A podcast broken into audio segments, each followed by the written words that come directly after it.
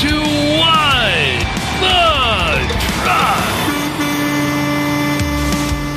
Hey, welcome everybody to What the Truck on this beautiful Friday afternoon. I'm the dude, Michael Vincent, and I'm joined here obviously by Dooner. What's up, my brother? Mask Rage is still running wild in the streets, my man. This time, this Yeah. time at Disneyland, Enrico Toro, 35, was arrested on August 14th after he, his wife, and young kids weren't let into the House of Mouse because they were wearing their masks improperly. Things went south quickly as Toro smacked a security guard upside the head and threatened him by saying, I know where you live and I'm going to kill you, according to eyewitnesses, Michael Vincent. It's crazy stuff, man, Dooner. But have you been to Disneyland with your kids, right? Can you imagine getting to the gate after parking your car and going that stuff, and then you have to go back to your car to get something, and you come back and you find out it's the wrong thing? I can see why he's irritated, but man, zero excuses for cussing at the guy and slapping him upside the head. Not not a good move at all. Well, I, does the security guard really think that he lives at Disneyland too? Right? Uh, just another day at the happiest place on earth. Yeah, I, I- I don't know that he lives at Disneyland, but the guy, he, he may actually know where the guy lives. You know, I mean, it is a small world after all, dude. Whoa, there you go. Oh, was that the band? Was that the band I just heard? We should uh, maybe we should go and tip them. Uh, You probably should. how about this one, Michael Vincent? We know freight claims are painful, right? Right? Yeah, absolutely. Well, they don't Yeah, have to be. They, very. they don't have to be. With transactional all risk insurance coverage through UPS Capital Insurance Agency, almost 99% of claims are paid, with most in four days or less when you need that money most. Pay as you go and reduce upfront premiums to cover all modes, all carriers. Choose what you want to cover with custom business rules and leverage claims data to pinpoint those risks in your supply chain. Natively integrate their capabilities into your shipping and ERP platforms for a seamless process. Where do they learn more? I'm going to tell you where they got to go. UPScapital.com forward slash insure immediately following the show. Perfect. And we're bringing up the LinkedIn comments right now. What is up, Wayne Craig? He's heading to Little Rock, Arkansas. We got Chris Jolly in there. All those gentlemen doing good, just sharing this out with the people. All right, let's get to uh, let's get to a little news coverage. What do you say? Yeah, let's do it, man.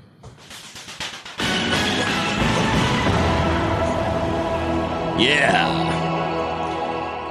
Trucking Rescue Group describes hurricane relief as organized chaos. You would have heard a lot of stuff like this if you watched yesterday's midday market update storm watch. Well, Clarissa Hawes reports truck drivers, along with search and rescue groups and humanitarian relief organizations, are once again answering the call to deliver critical medical supplies, food, and other essentials after Hurricane Laura pounded the Gulf Coast on uh, early Thursday and it killed at least six people so far, Michael Vincent. Very unfortunate.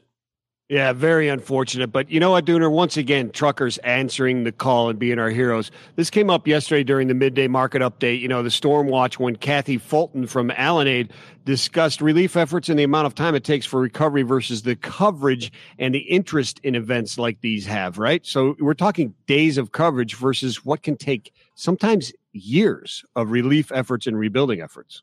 Yeah, but that doesn't mean help isn't on the way. Shelly Conway Wow of Lexington, Kentucky, she's a 28 year trucking veteran. She runs a nonprofit group called Trucks with Room to Spare. She was already coordinating re- relief efforts Thursday morning with her network of truckers, sponsors, and donors to provide disaster relief in the hardest hit areas by Laura, which was a category four hurricane when it made that landfall. It sure was. But besides cash donations, her group accepts plywood and lumber that may even have sustained water damage, but would suffice in an emergency situation. The organization also accepts boxes of usable building materials, uh, where just one box is crushed, let's say, but the whole load is rejected by a receiver. So we're looking at you know usable rejected materials from deliveries. Uh, Trucks with Room to Spare is currently uh, evaluating requests from relief groups and plans to establish donation drop-off sites sometime today. Oh, wow.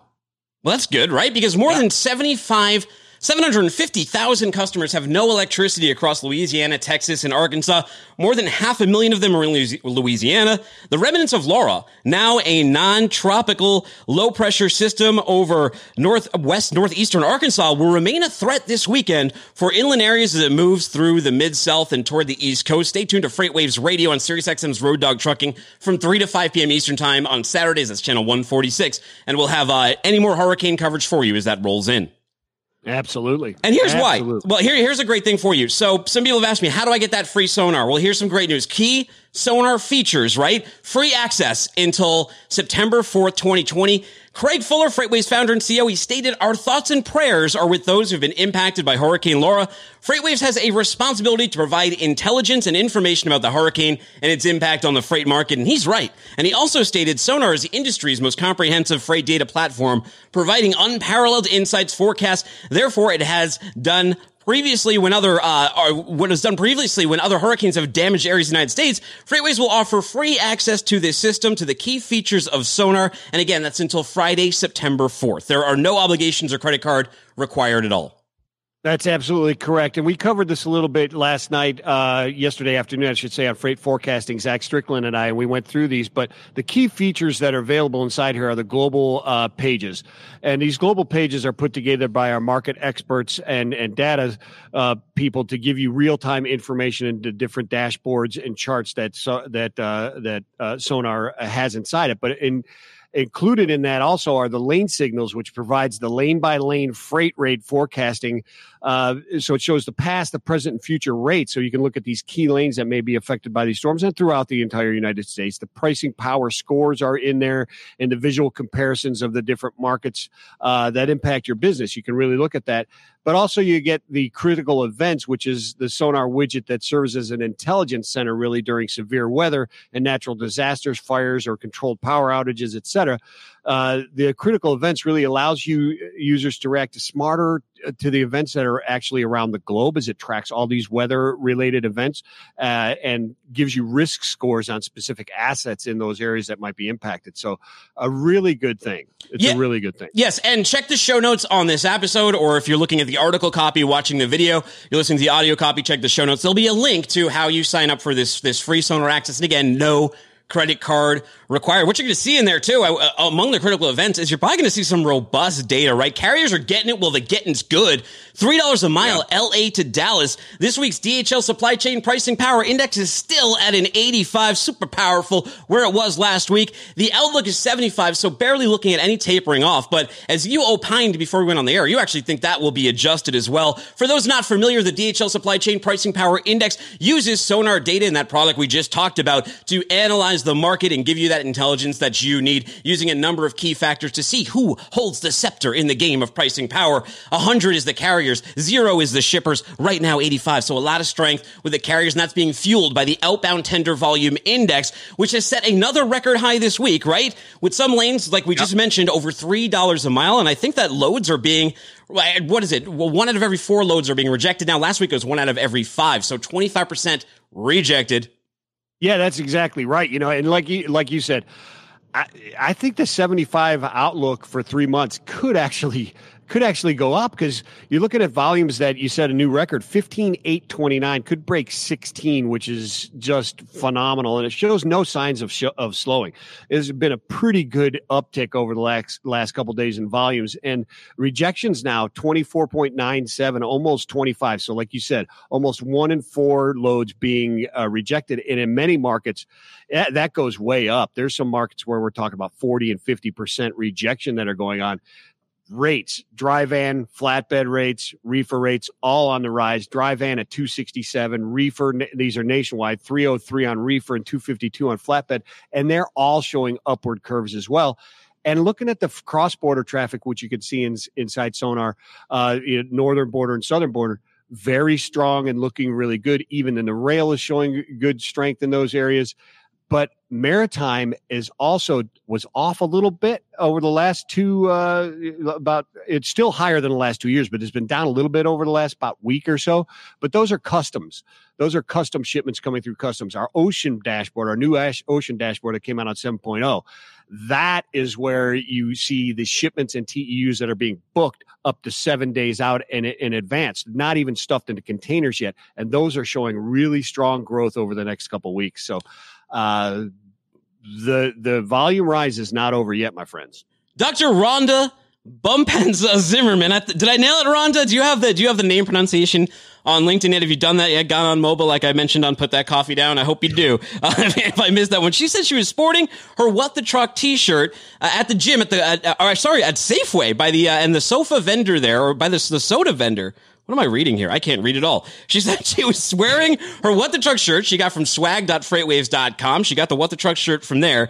And uh, she said she was in Safeway and by the soda vending machines. And they said, What does your shirt say? So uh, she said, A little plug for you guys after telling him, Thanks for all you guys do to showcase logistics challenges and educational opportunities for tuning in. I just need a little help with my reading skills. Thank you so much, Rhonda. Uh, Eric Serta. Eric Serta says, Awesome. Thanks at FreightWaves for opening Sonar up. Robert Boosie says, Happy Friday. Uh, thank and Joshua Ramos says, "Good morning, all. Thank you all for joining us so far today. Share it out with a friend. Let them know what's going on over here because we're about to talk to four, count them four amazing guests. The first one we're going to dial out to is Lior Elazary. He's the CEO and founder of Invia. They are a uh, robotics company, robotics as a service. I think they're going to talk to us about. Let's get him up on the line and see what it's all about."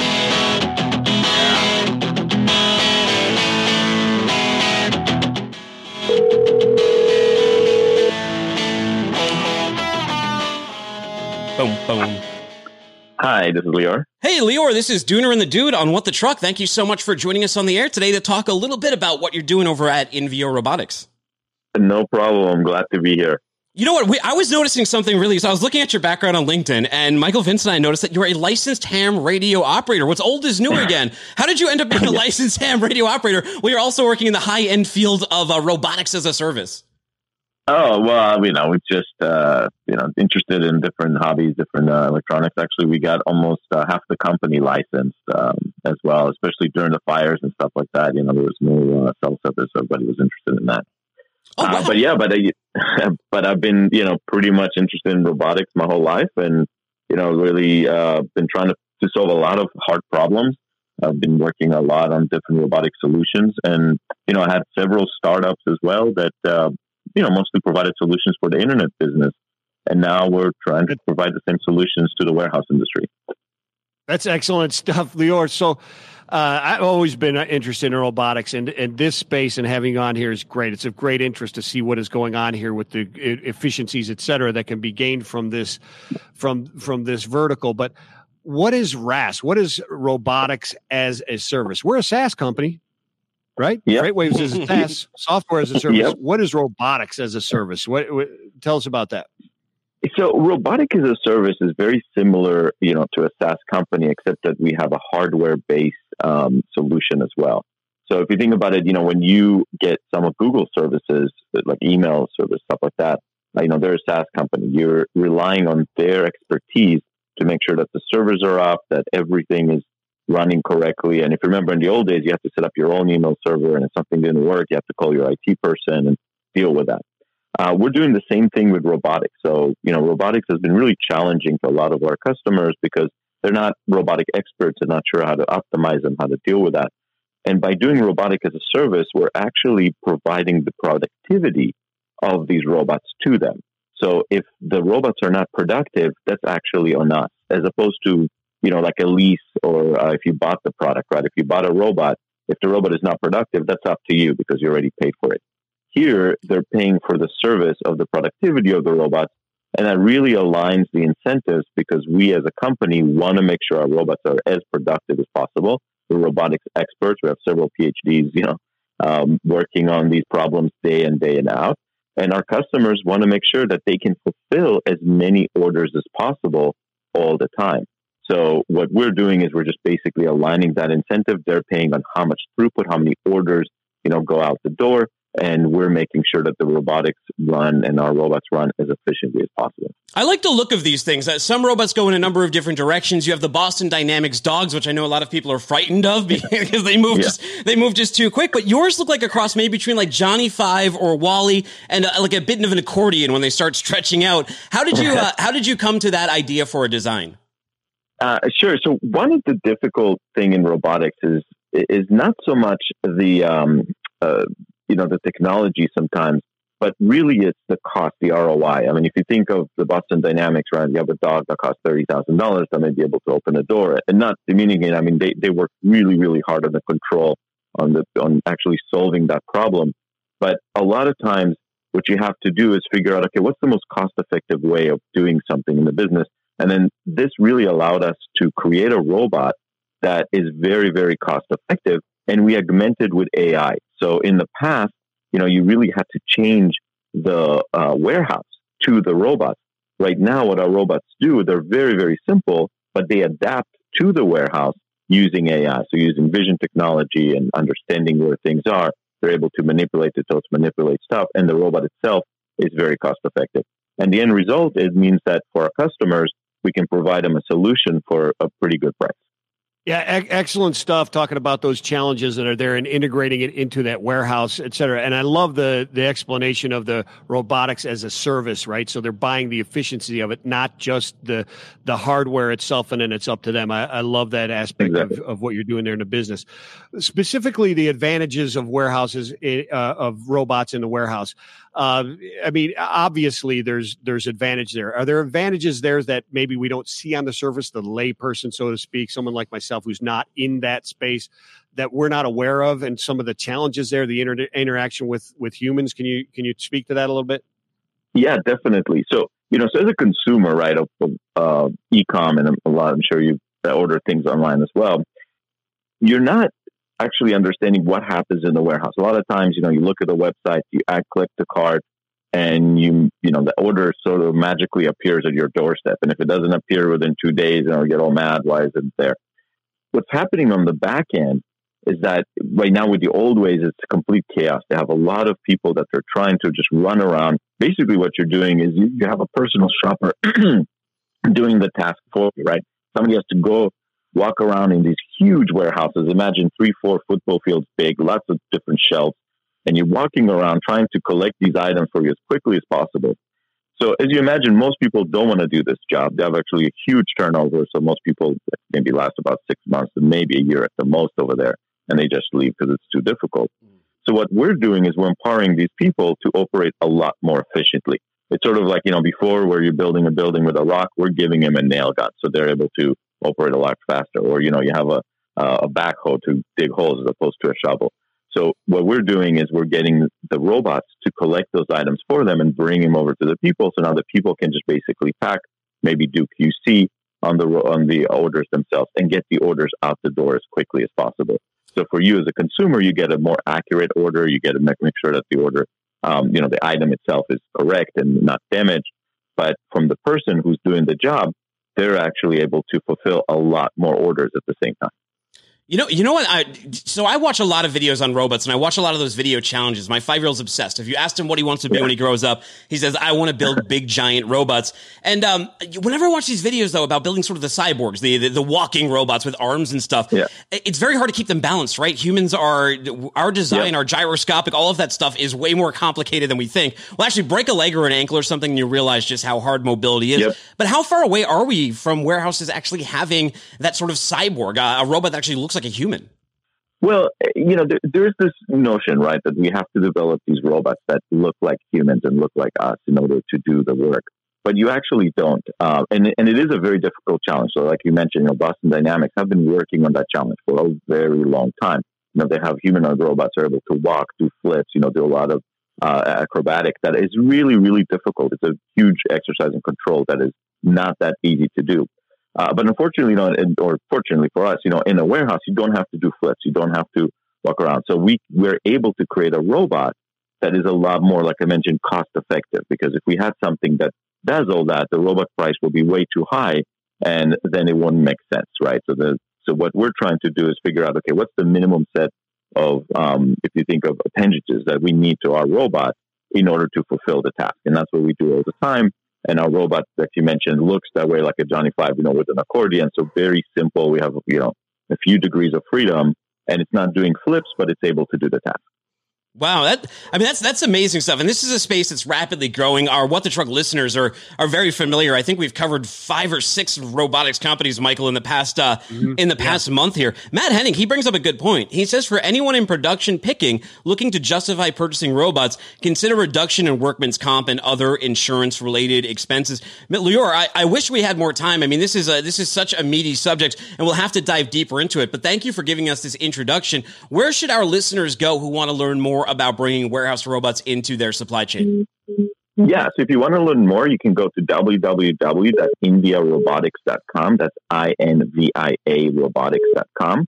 And you can contact one of our uh, engineer over there. They'll be able to help you with any kind of questions you might have. Thank you very much. We really appreciate it. Thank you for your time. No problem. Thank you very much, guys. Wow. Very happy. Uh, nice to be on the show. Yeah, we appreciate it. Fascinating stuff. Awesome. What, what did you it think of that? I, I, I, was going to say it, it is fascinating stuff, Dooner. It's one of those topics that I, I, wish we had more time with with with guests like Lior to go through this because there's so many more questions that are there, and I think it's really interesting the question you asked him about the why this particular design, right? And I I liken it to, I mean, you don't want it to actually look like a human, right? There's got to be other designs that are even more efficient than a human, right? And you've got to kind of remove yourself from from that type of uh, paradigm in order to produce these uh, these robots that are highly efficient. Yeah, I agree. Let's uh let's dial Sheri uh Hinish up. She's founder of Supply Chain Revolution. If you're on LinkedIn, she's pretty popular around here. You may have seen her around these parts before. You might listen to her show, Supply Chain Revolution, and we are uh, bringing her up right now. Hello. Hey, hey, Sheri, you are on the air on What the Truck with Dooner and the Dude. Thank you so much for giving us 10 minutes of your time today. Hi, guys. Hi, everyone.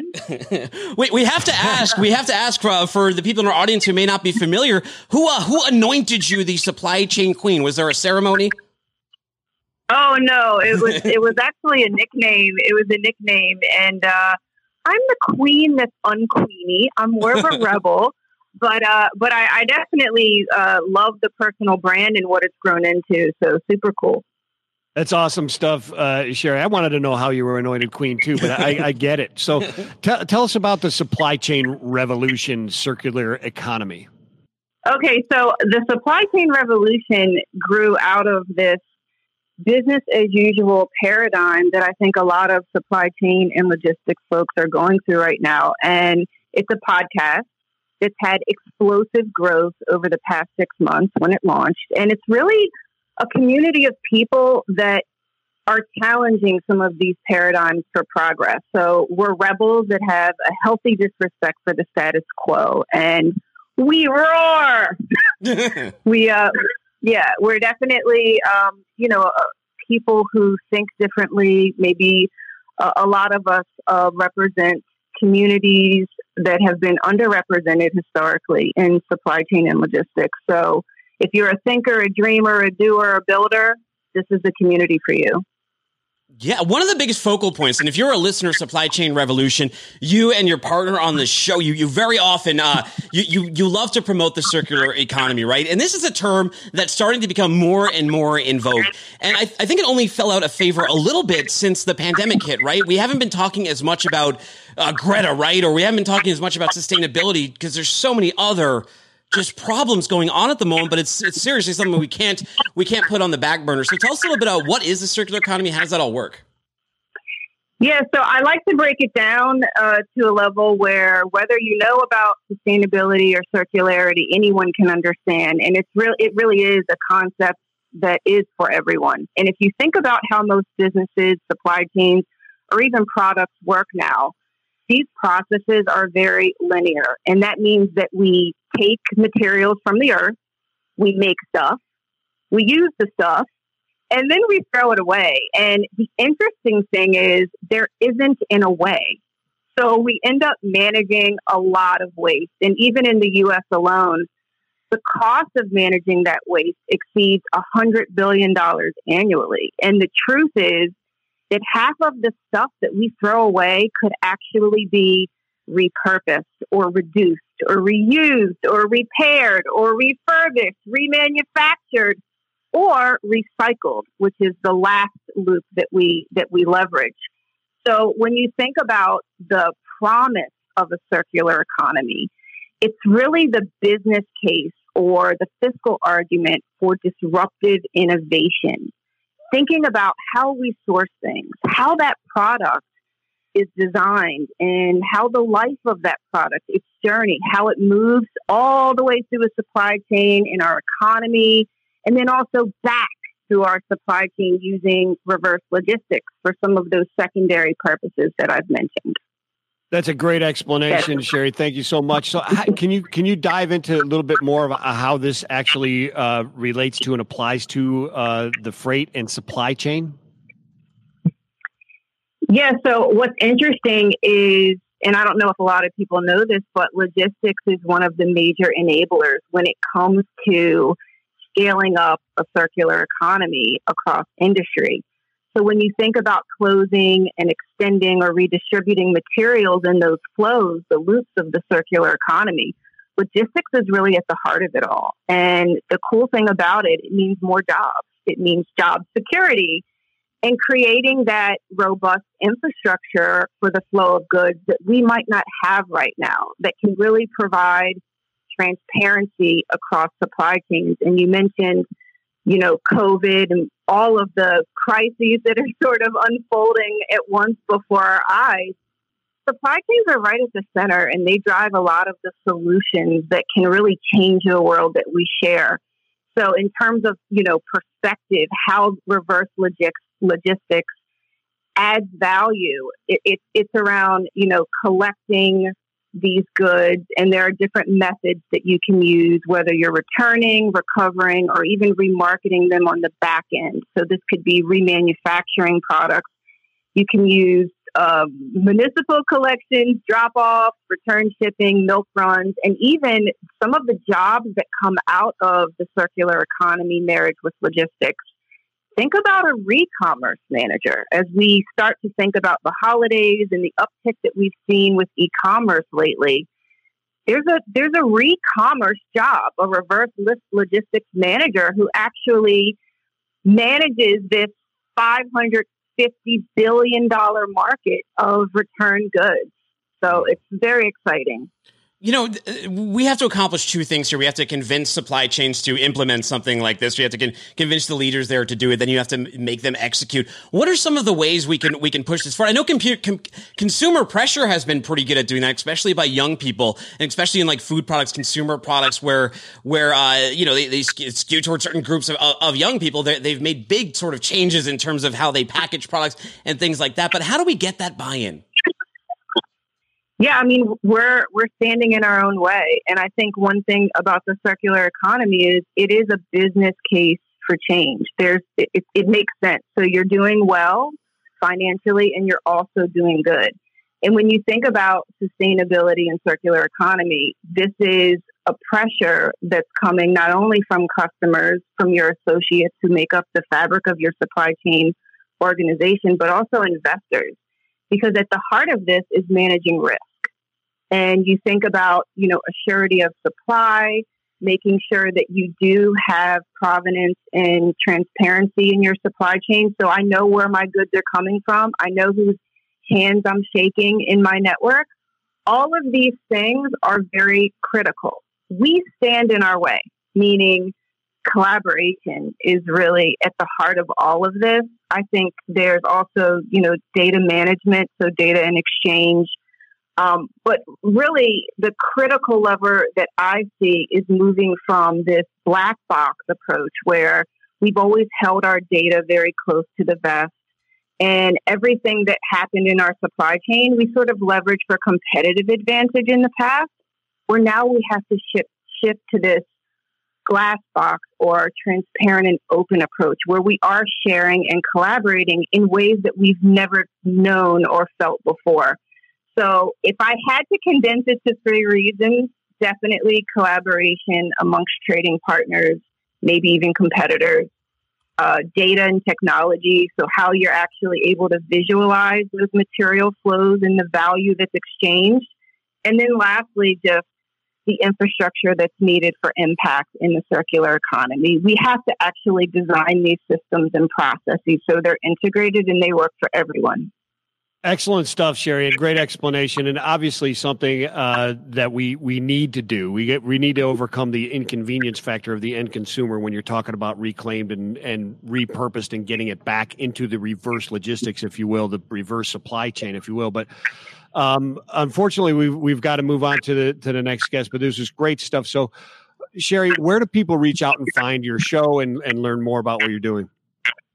Awesome. So, Supply Chain Queen. Um, I'm on social media. I'm very active, and then also Supply Chain Revolution, wherever you get your podcast. Thank you so much, Sheri. We appreciate your time today. Where's my cowbell? Oh, I'm sorry. Here it is. I was. Uh, I was. I need some cowbell, man. There we go. Boom, boom, boom. There you go, Sheri. You're a podcaster Thank you. too. Thank you for joining us. Take care. Now it's official. now it's official. now you've been anointed. Thank you, dear. Take it easy. well, that was a good time.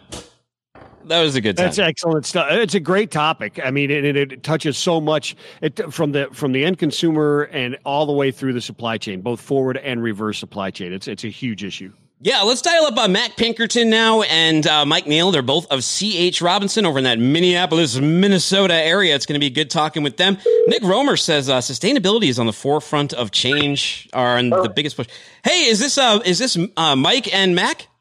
It is. It is. Is this the dude and Dooner? this is Dooner and the Dude on What the Truck. You are live are on the here. air. You're live on the air with us. Thank you so much for taking a little bit of time out of your day to talk about this uh, this exciting press release you guys just put out, and it resonated with me when when I was reading it because we just had this carrier summit a week ago, and the driving point there. I mean, the, the topic bar none that seemed to stand above all else from all the supply chain leaders that spoke was there's just so much data coming in the supply chain right now, and now their customers want it integrated. Right? There's just so many different sources. It's starting to get so fragmented. It's becoming unwieldy, and all that if efficiency we promise is being lost a little bit.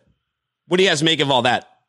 Uh, well, agreed. Agreed. I, I think that uh, we're we're in the midst of in the midst of the digitalization of our of the world supply chains, which which basically translates into an unprecedented amount of data that's flowing uh, from from suppliers and customers into platforms such as ours, and what we're doing to make sure that all the parties that that interact with the platform are benefiting from that that data is, is super critical.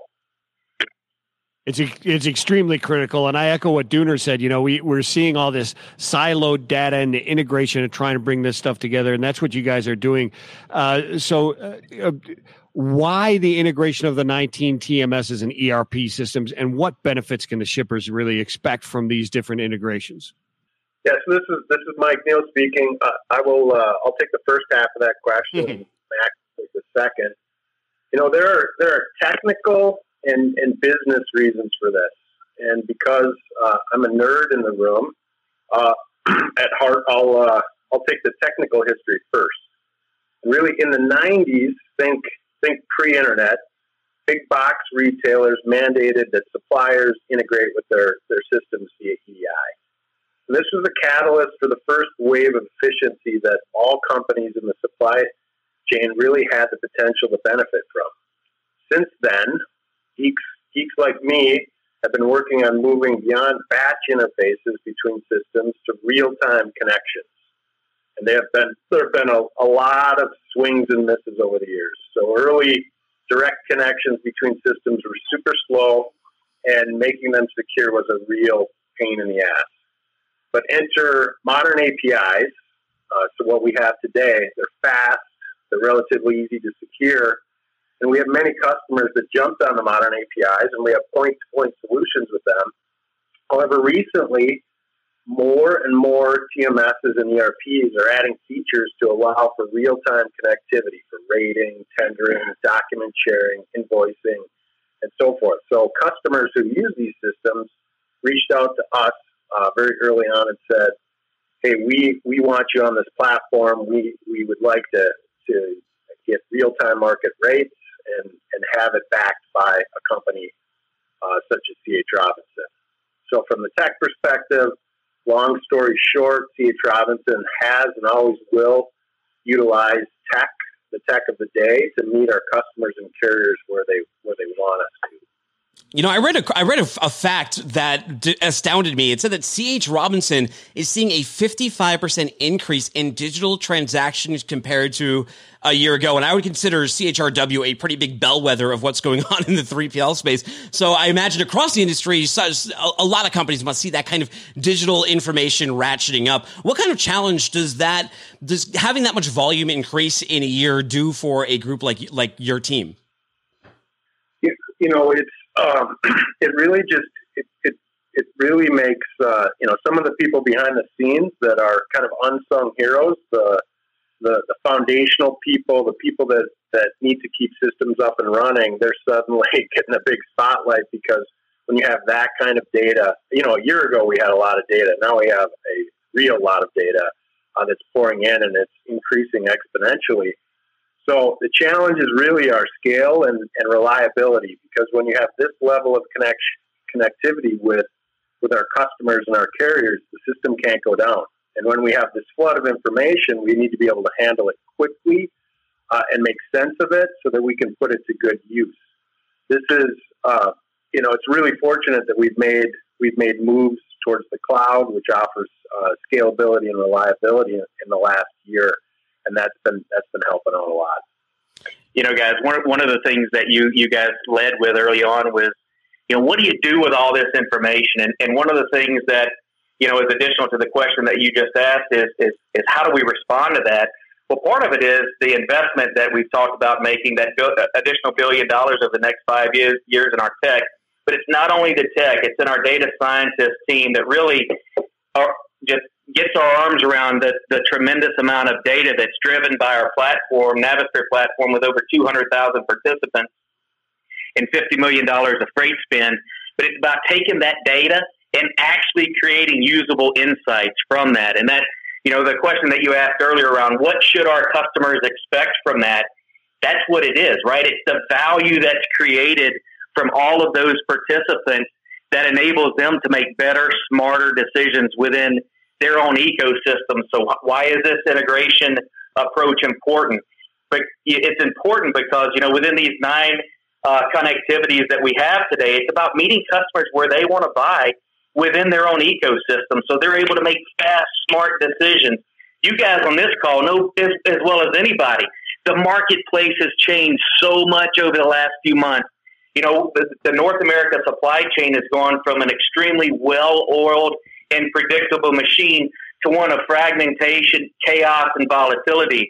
And what's so important about this this connectivity is, you know, as route guides continue to fail because products aren't where they're supposed to be, Origin destinations aren't what they were two weeks ago. Trucks aren't where they should be because of that fragmentation. Route guides are failing, right? Mm-hmm. And so customers have to understand do I have the partnerships that it takes to support my supply chain in this volatility? And, and this digital connectivity is about getting the right price driven by all the information that we collect through all of those participants on our platform, give them the right price but not only the right price, give them capacity insurance by the North America leader in transportation and assurance that we'll get that load covered. So that's what customers should expect uh, through these connectivity efforts. Hey guys, we have time for about one more question, so I'll throw it to the comment section here. Tom Curry asks, are most of these connections done via API? Uh, straight and easy answer. Answer is yes. easy answer, yes. Most of these connections are done via API. There you go. Uh, there you go, Tom Curry. So, who people want to learn more about this? You, like I mentioned, you just put out this press release. They want to get involved uh, with with, with uh, your Navisphere product and and the, these integrations. Where do they go from here? CHRobinson.com. That easy. CH Robinson. You guys just, the two last questions were the easiest ones. They were just a single answer. CH Robinson. Do you want to leave us, leave us with a fun fact? Leave us with a fun fact about this whole process. You got one loaded up? Yeah. I mean, the, the fact of the matter is, uh, this, this, uh, this pandemic has, has led, has led to, to customers and carriers and everyone trying to, to do, uh, do what we need to do to keep, keep, uh, the wheels moving of commerce uh, so this this integration, uh, any any way we can help we can help customers and carriers to be more efficient, we're taking it. We're, we're, we're taking it on as you as you pointed out. Uh, the evidence that it's working is a 55% increase in digital transactions uh, year over year, and that number is just continuing to just go straight up to the moon yeah, that's not slowing down. You guys are great. Thank you for the time today. Yeah, and, and congratulations on your growth and the continued good work that CHRW does. Take care, gentlemen. Thanks, guys. Wow. You know, Thanks, that- gentlemen. you- it, it, it, it was a good time talking with them too, because right after that carrier summit, like again, that became just such a point. It's, it's more data, more problems, right? And everyone's getting all these digital transactions now. And you know, Freight Tech, it's, it's only like if you read JP's article, JP Hampstead, who put up an article about 8VC and Freight Tech investments, and it's really only a market that's been maturing for about five years, right? I mean, that is not a long time for tech to mature.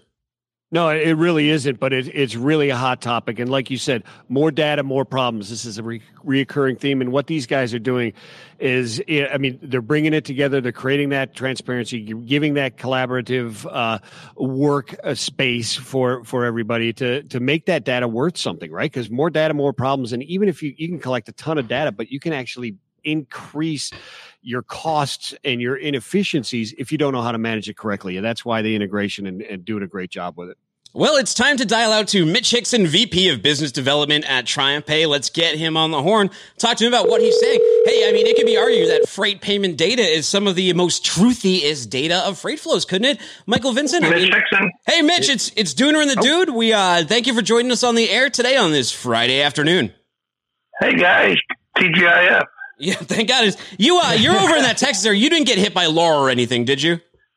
No, no, we uh, it, it is uh, going around us to the west and north, and we're getting some rain, but nothing severe. No. That's good. You don't, you're not a ham radio operator, are you? We talked to a robotics company earlier, and uh, we thought it was just interesting that the CEO and founder used a ham radio, but he's like, oh no, like all the all, all the team is licensed now. Like 40 guys that work there, they all use ham radios.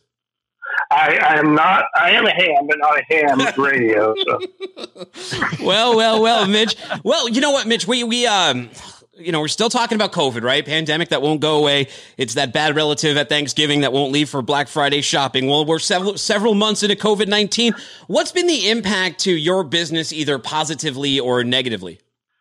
well, there's been both. Um, uh, you know, the negative side of that, uh, the whole country, the whole world, uh, had to uh, had to kind of batten down the hatches and pause for the cause.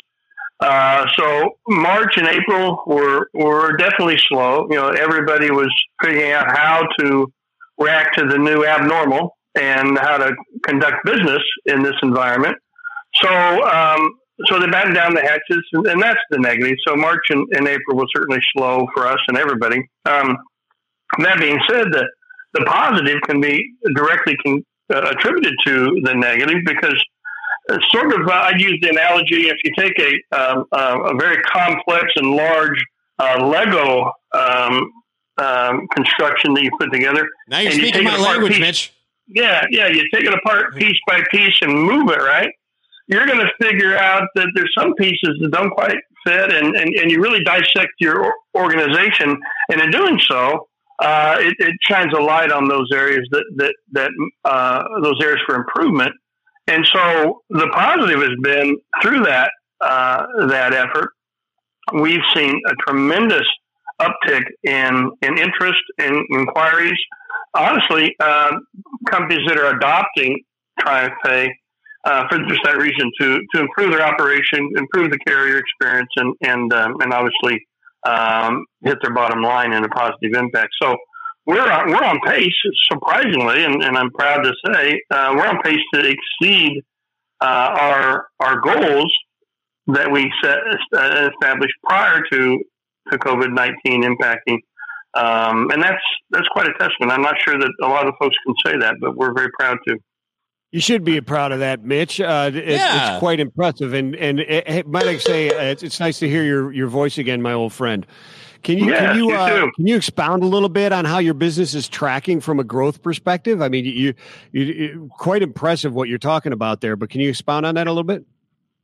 Yeah, yeah, sure. Uh, um, you know, the the fortunate thing was going into this this calendar year, we had a very robust pipeline. Um, the the the solution itself, well, it speaks for itself, and it really is. You know, I'd say this even if I didn't work here. It really is the, the better mousetrap, and and anytime you you um, introduce to to an industry a better way, people naturally gravitate toward it. So that's first and foremost. But the efforts of our sales force to to have the pipeline as robust as it was heading in to this environment certainly helped. Um, and and so what's happened is we're we're on pace now uh, to bring on at a rate of $600 million worth of new business, new funding per month for the sustainable future. And, and that's kind of unheard of. We, we really didn't, I mean, I knew we would get there at some point, but to do so in light of, uh, you know, the economic climate and the, the climate in general uh, today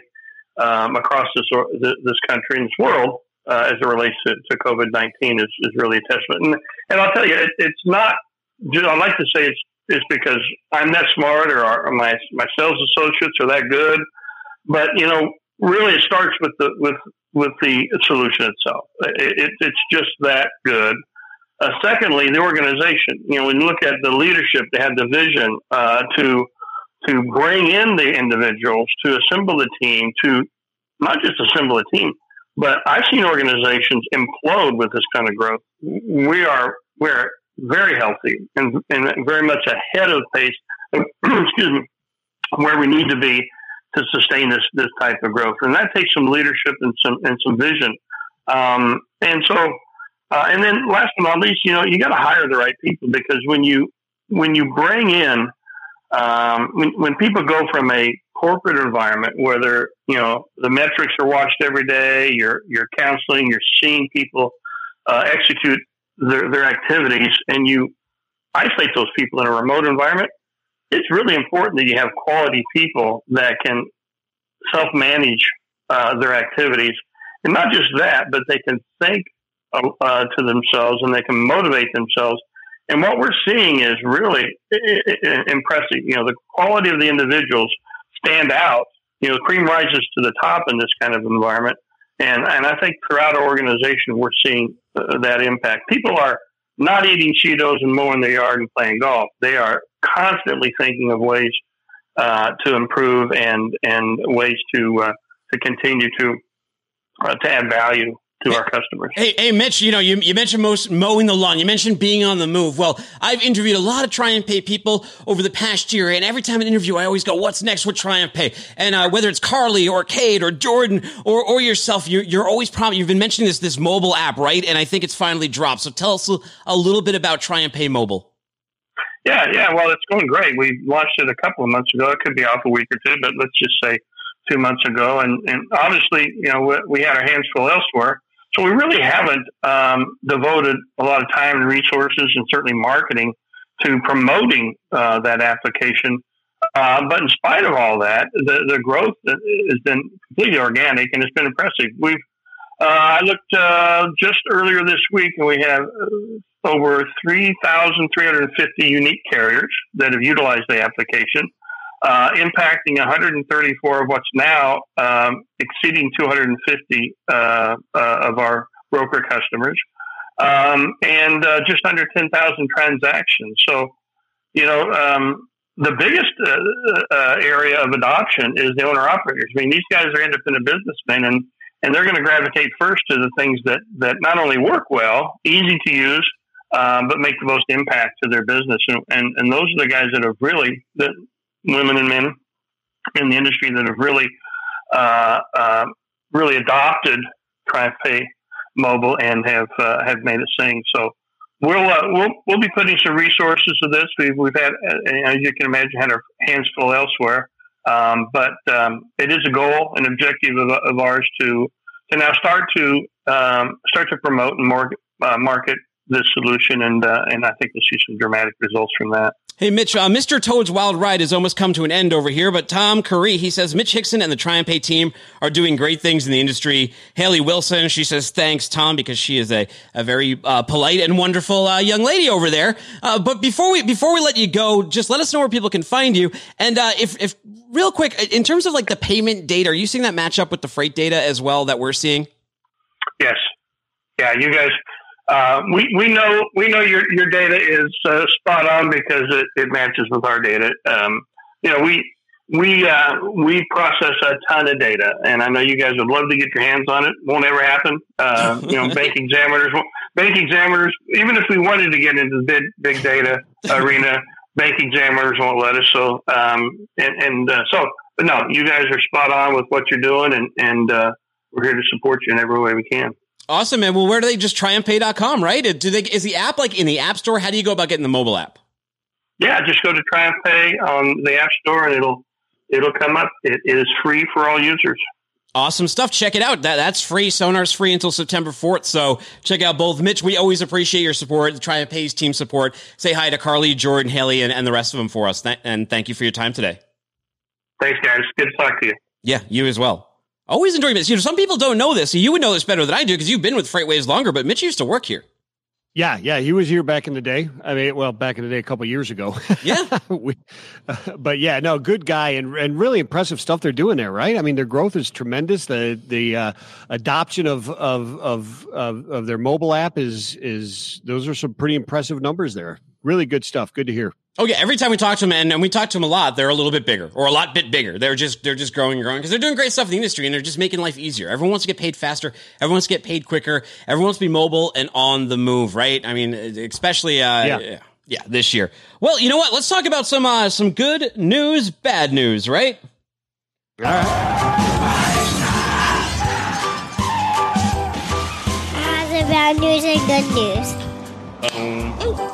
All right, here's the bad news, Michael Vincent. You just had $350,000 worth of pistachios. Pistachios stolen from your facility by a rogue driver who stole the identity of a legit trucker. And we were talking about that when we were talking to travelers about insurance, right? That was the, the last one about cargo theft. This is what that guy was talking Yeah. about. Well, here's Yeah, the that's right. Here's the good news. Fortunately, you know, sometimes these aren't the smartest people in the world. So the missing cashew caper was solved when investigators learned. Did you know that a pistachio is a cashew? By the way, it's classification. I had no idea. I was going to correct you on that, but I guess I was wrong. no, no, it's true. Do you like the, uh, the the regular, like just the natural ones, or do you like the red colored ones, the red dyed ones? no, no, I right, I I like the the uh, just the the natural. Okay, when I was a kid growing up, my dad loved the red one, so I always thought that's how they came. I didn't realize they were dyed that way until I became uh, an adult, and uh, yeah, then I realized my mistake. Well, anyways, the missing the missing cashew caper was solved when investigators learned that thieves had left some cracks in their nut. That's right. The Tool the Tulare County Sheriff's Office said. As this investigation unfolded, detectives learned the suspects developed an elaborate scheme to carry out their plan. The scheme involved the suspects using a semi truck and stealing two trailers from a Fresno business. Those trailers were equipped with real-time GPS. When ag detectives contacted the owner of the company and told them about the thefts, they were able to track down the suspects as uh, as well as all those pistachios in the stolen trailers. I guess this guy Bhavana Singh Sikon, he's 23 out of Fresno, and uh, I don't know if you've ever been to Fresno. It's one of my least favorite places in America that I've been to. No offense to people in Fresno, it is just incredibly hot, and I had a very bad experience there. Um, but uh, I didn't have my cashews stolen or my pistachios, but you know I wouldn't be surprised if that was going down there. He was arrested and charged with grand theft, looting, identity theft, and conspiracy. CDL Life reports that this isn't uncommon though, as thieves have also been targeting Walnut far- walnut farmers in Central Valley, costing them millions over the past few years. So I guess this nut theft is kind of a big deal over in uh, parts of California. Yeah. I guess so. There's a wave of nut nut thievery crossing crossing the United States. I, I guess that's interesting. I wonder why the nut industry they're going after. I don't. Maybe they think like they're not that technically advanced, but apparently got GPS on the trucks, and you got to make sure you know you got to turn Find My iPhone off before you steal the pistachios, brother. That's right. Can you imagine the high speed chase? Wow, how can they keep following us? How do they know where we're going? Turn off the GPS. They almost have a oh, copter. Oh, man. yeah, that's right. So, Dooner, here's some bad news. A 54 year old trucker lost control of his rig while crossing a slick Clinton Street bridge, slamming his truck into the guardrail where it burst into flame and left the cab dangling. You're looking at a picture of it right Yeah. here. This is uh, not a good thing. But uh, the good news is the driver was able to jump to safety on a patch of soft grass below and was treated for non-threatening, uh, in non-life-threatening injuries. So the good news is driver's okay, was able to jump out of that thing. But look at that stuff right there. That looks like the end of a uh, a Terminator. a pistachio caper. looks like Terminator 2, right? You got some ro- It looks like roasted nuts would have happened in that that trailer. I mean, it is. It looks like an action movie. It, it, uh, it looks like Bruce Willis jumped from a helicopter and blew up that pistachio truck. That the thieves is what it looks like to me. Well, here's good news. Good news for gamers out there. PlayStation 5 will be coming to gamers' homes before uh, the Christmas holiday season time. They haven't announced a release date yet or even a price, but what they have done is put up a sign up form to get it. But here's the thing. Here's the bad news. Getting one may be harder than in previous console launch years. If you've ever been involved in a console launch, if you're a gamer, you know that it, it can always be tough, especially if you wait too long during the holiday season. But this may be even tougher because Sony on Thursday opened registration for a chance to pre-order the next generation game console, but only select users will be invited to pre-order. Which users? Sony's criteria is a bit vague, CNN reports, so you're not really sure. You got to put in your PlayStation Player ID and you, I guess you join some sort of waiting list. But here's the other thing. With strained supply chains and Sony are remaining cautious of the demand, which remains a mystery to me because if you've been to like Walmart or Target, Nintendo Switches consoles are flying off the shelves. I mean, I don't think that's Oh, yeah, selling. absolutely. I don't know why they're I don't know why they're cautious of demand. I agree with you 100. I, percent they get, yeah, I feel like they got to fire their supply chain director or whatever, being cautious of demand or whoever decides that for him because these are all going to go to somebody's eBay. sandbagging. That's right. This guy, well, this guy, Carol, uh, or this lady, Carolina Milanesi, she's a consumer tech analyst. She says, these are not times to be left with inventory, and the current economic downturn makes it harder to predict what demand will really be like. Well, I got to tell you, I mean, I can see there being shortages because of factory closures, because of COVID, all of that kind of stuff. But if you're worried about consumers actually buying this stuff, you're crazy. These are going to end up on eBay. People are going to have to spend more money. So I recommend if you want a PS5 or your kids do, get on those waiting lists as soon as possible, lest you be stuck on that realm of eBay paying out, uh, paying out your nose. Yeah, exactly right. Yeah, I don't understand it, especially these time. You know, people are at home and stuff, and they're trying to social distance, et cetera. Still, so I, I don't understand the the uh, the uh, cautious. Fortunately, pre-order buyers are only allowed to get one console and one control pad, so hopefully that stems some of the tide of scamming. And maybe this tighter control factor will keep some off eBay, but we know that never works because the scammers are going to be like, "What do I got to do?" Okay, I got to fill. They're going to just set up as many accounts as possible. It never really works the way you think it's going to work. That scalping, and it just keeps regular people like moms and dads, or or just regular people are like, "Oh, I want to get the PS5." Log it, can't get it, can't get it. Matt Hennig has a bonus Yeah. one. Matt Hennig says, uh, good news, you hit a triple in a ball game after sliding into third. Bad news, you had your car keys in your pocket. Boom. We'll give him that one. Excellent. Here's- you know, there's a suspicious number of nuts on eBay right now. I wonder where those are coming from. They said the guy took him and he was repackaging the nuts. The the, the thief. They they're like they're white labeling that this company's stolen uh stolen pistachios. There's a racket for everything. Pistachios, brother. I would not be good at repackaging those pistachios. I'd be eating half of the stuff we stole. I agree with you. Florida be like, what the So here's here's one more bonus. We were complaining about Unhinged not going on video on demand, right? We're like, we want to watch this movie. We're Right. starved for content. Well, here's some good news for you. Bad news was Unhinged didn't go on.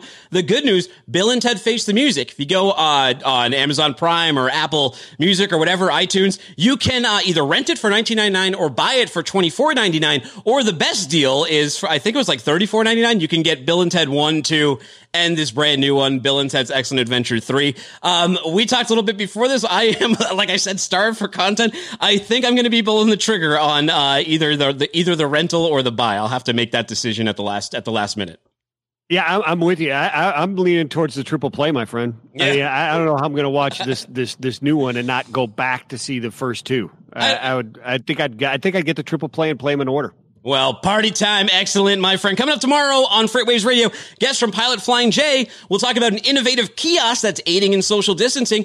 Tom Curry from Kingsgate Logistics will be on to talk about uh, his chickens, the freight market, uh, if my hat was attacked by a dinosaur or a possum, and uh, many more. We'll also get you up to speed on the freight market. We're going to talk a little bit about oil and weather with John Kingston, some of the things he's been covering, a little blast from the past there. You can find me on the Twitter at Timothy Dooner, that's D-O-O-N-E-R, or LinkedIn. Keep the conversation going with us. He's at Vincent the Dude on Twitter, or Michael Vincent on LinkedIn. Download the FreightWaves TV app. You can watch all of these shows for free, or look up our podcast. You can look up What the Truck, favorite podcast player of choice. Subscribe to it there every single episode. Or if you want every single FreightWaves podcast, we put out about four a day now, especially with all these virtual events assets that we have. About four a day, about four or five hours of content.